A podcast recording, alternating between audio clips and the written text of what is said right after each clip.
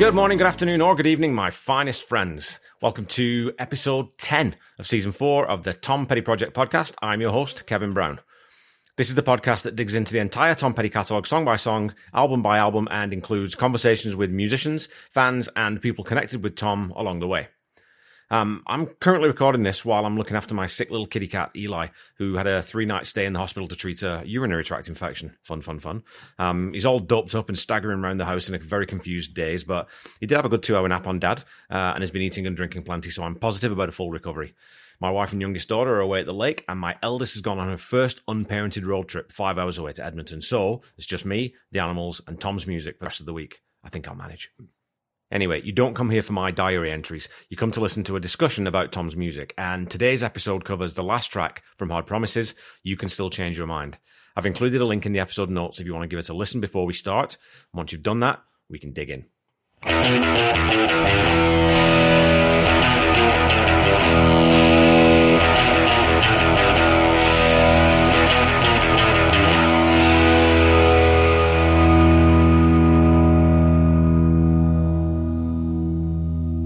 Called it Mike's tribute to Brian Wilson, is the rhetorical question that Paul Zollo poses to Tom in his book Conversations with Tom Petty. Tom responds, I thought it sounded like something that could have been in the Beach Boys catalogue somewhere, very different from what we normally do. And I think that's one statement sums up Hard Promises very neatly. This album is when the, the songwriting butterfly fully emerged from the chrysalis of the first three albums, but especially Damn the Torpedoes. Tom says, We were trying to find some different ground. We didn't want to make Damn the Torpedoes again. So, not to head into a full album recap, which I'll be doing with my friend John Paulson in a couple of weeks, but if you think about Night Watchman, Something Big, Insider, The Criminal Kind, and this track, it really is uncharted territory for the band and a record that expanded their sound and their potential avenues of exploration more than any other had to this point. The comparison to the Beach Boys is completely lost on me, though, as for some reason, the one band that I just can't figure out or I don't relate to at all.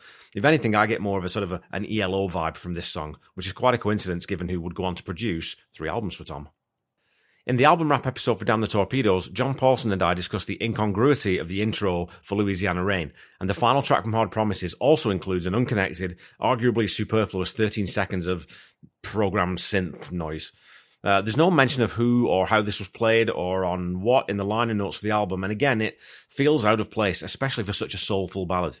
The 2018 remaster, which appears on the American Treasure compilation, cuts this portion out entirely and comes straight into that alternating root, third, fifth broken chord structure. And you know, the way this is played is a structure as old as popular music is. You know, whether it's the Bangles' Eternal Flame or in a slightly modified mode, Let It Be, the rhythm of the piano is playing the root, third, and fifth notes of the chord in some combination.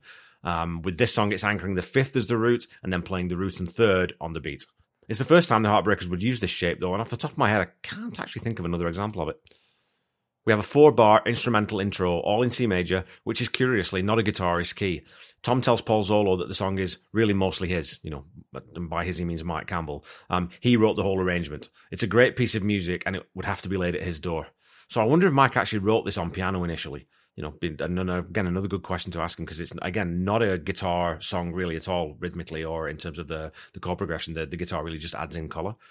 There's also some heavily echoed or processed percussion in the background to the intro. It sounds a little like a very lightly struck conga or something that it comes in on the one count.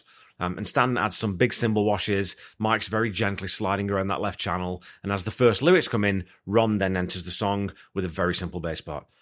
Tom comes in with the vocal, and it's all very languid and easy with no real attack from anyone. After so the first half of the verse, we then can hear what sounds like a synth, which comes in again halfway through. Um, and I'm thinking that might be the ARP. Um, it could also be that Mike is listed as playing the harmonium on the album, but it doesn't really sound like harmonium to me. I guess it could be uh, if it was to run through an effects unit or something. Um, but again, I'm, I'm, not too sure exactly where that's coming from. Um, it's definitely not. I, well, I would say definitely not. I don't think it's the organ. Um, as the song moves into the chorus, that keyboard section swells into that glorious change from minor back to major, and the piano is consistent throughout the verses and the chorus, keeping that rhythmic progression gently pressing forward. As the song breaks into the bridge, Benmont moves to playing a double time arpeggio and allowing Stan and Ron to really lead the rhythm. In that last chorus, building to the transition, uh, the piano moves up another octave and plays a wonderful sort of C7 arpeggio, and then adds in some chords into the mix later on. The percussion is interesting in this one too. Uh, apart from the bridge, Stan is backed right off and playing very little other than a simple boom, boom, boom, cha beat, and adding in some very reverb heavy floor tom fills from the chorus back out to the verse. There is also what sounds like it's either uh, a tambourine being hit or it, it, sounds more to me like sleigh bells. It's almost got that Christmas feel to it, and it's being hit with a stick or something, which again just gives it that sort of very beautiful atmospheric feeling. Um, you know, likewise, as well as Stan sort of keeping things simple, Ron is also keeping them simple, playing mainly on the first beat of each bar before walking up the scale into the chorus. Again, in the bridge, though, he starts to add in a lot more to the groove and plays a beautifully timed slide in the "Oh, you don't have to wait" line, and then again coming back out of the bridge. It's all very mellifluous and relaxing, wending its way lazily through the song rather than driving it forward. The guitars in this song are very muted, and especially the lead just provides a bit of texture and colour that the keyboards usually would in most of the other Heartbreaker songs. But this being a keyboard forward song, the guitars are there just to add a few phrases, you know, here and there. And it's Mike again using his slide and just being very gentle, where sliding up a, you know, a third or a fifth. And so those phrases come to the fore in places, you know, between sections, between verse and chorus, or whatever. Um, and the lap steel feel meshes perfectly with that synth piano vibe. There's also a great little change of tone to a crunchy, distorted guitar in the outro with about 10 seconds to go, which just closes the song on a, a slightly harder edge as it fades out.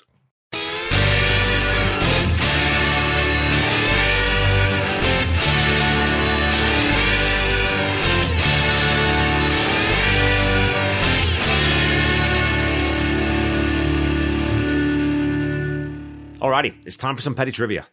Last week's question was this Ron Blair left the band after the recording of Hard Promises, but which was the first album he appeared on after his departure? This one threw quite a few of you.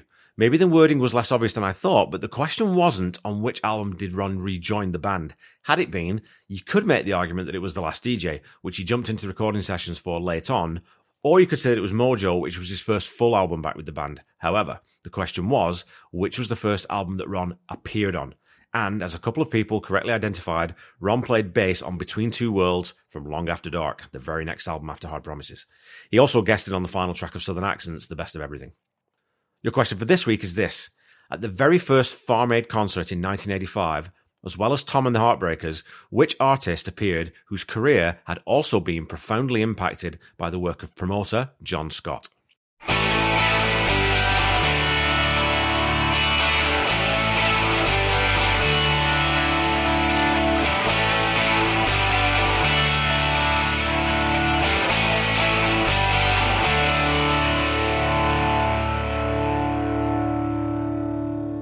Okay, back to the song.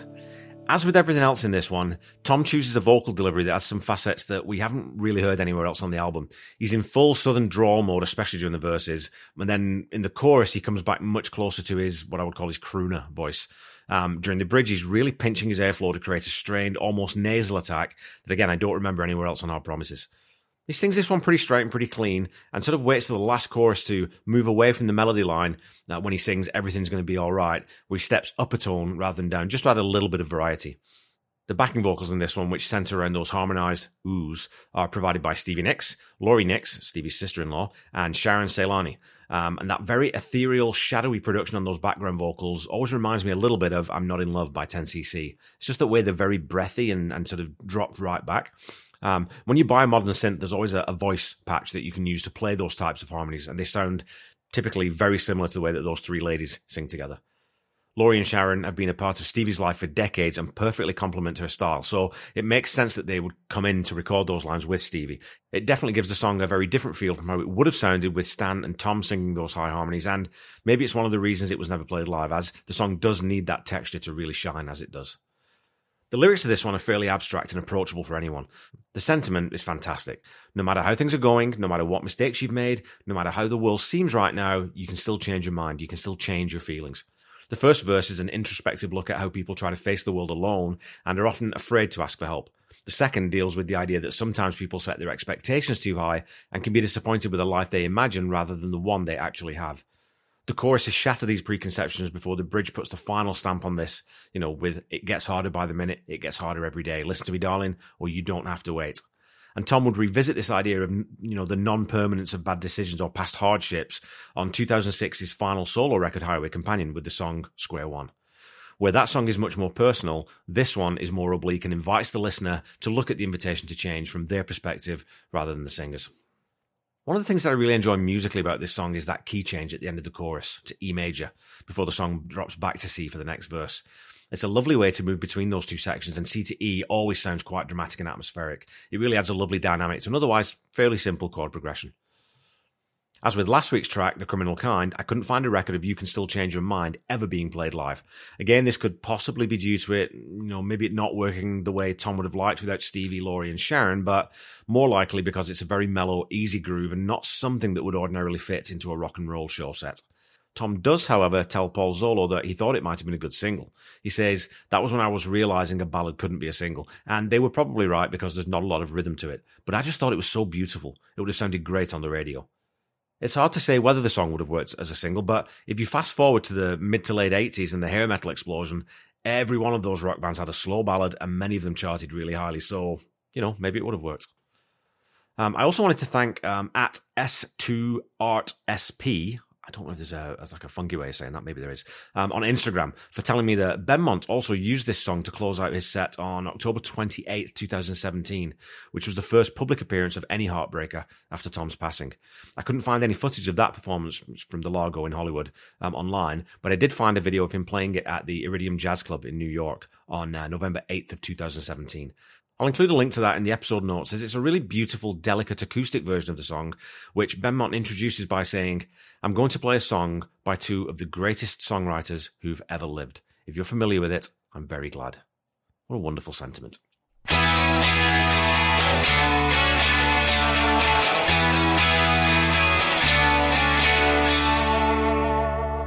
Okay, folks, that's all for this week. I think this song probably isn't as loved as much as it maybe should be. You know, it lacks a guitar riff. It's a very slow tempo number, and it also stands in stark contrast to everything on this album. And again, to my ear, sounds a bit more ELO or even solo era McCartney in the bridge. Um, like Louisiana Rain from the last album, it's a downward gear shift to the album tempo wise, even more so in this case, actually. Uh, but I think it finishes off a, a brilliant follow up to Damn the Torpedoes very nicely. And for me, it's a delightful, ambient experience that doesn't require you to pay close attention, doesn't challenge your musical palate at all, but is an entirely pleasant four minutes to spend in the company of a soaringly beautiful melody with a hopeful lyrical message. So I'm going to give this one a 7 out of 10 to close the album. Please remember that you can continue to support humanitarian efforts in the Ukraine in many different ways, and I would urge you to do so as I have for the last, well, too many weeks, um, if you have the means. As always, I've added a link to the Red Cross donation page in the episode notes, and I will continue to do that, you know, until until I don't need to do that. Um, the Tom Petty Project is a proud member of the Deep Dive Podcast Network. If you like nerding out over your favorite bands, go check them out on Twitter at Deep Dive Podnet and see if there's a podcast dedicated to your favorite artist, other than Tom Petty, obviously. Um, don't forget to follow me on Facebook and Instagram at The Tom Petty Project and on Twitter at Tom Petty Project. And of course, you can find me on YouTube. Uh, so go follow, like, subscribe as applicable, and please leave a review or a rating if you haven't done that already. It would be great if you left a five star rating, but you know what? If you leave me a three or a four and give me a reason, I'm perfectly happy with that too. Um, the Tom Petty Project is not affiliated with the Tom Petty Estate in any way. And when you're looking for Tom's music, please visit all the official channels. So the official YouTube channel, go to Spotify, go to Apple, anywhere that's carrying his music legally. Um, and if you want to buy merchandise, please go to tompetty.com for all the official stuff. Um, don't forget to check out the Tom Petty Nation and Tom Petty Fans Forever groups on Facebook if you're not already a member, um, as they're excellent fan communities and they are well worth spending your time in. Until we meet again next week, keep listening to and sharing Tom's music. Try to be kind. Try to say, I love you to someone at least once a day. Stay safe and healthy. And I'll be back with you next week to share a wonderful conversation I had with Tom Petty Nation mainstay and all round fantastic human being, Janet Lavelle. Bye bye.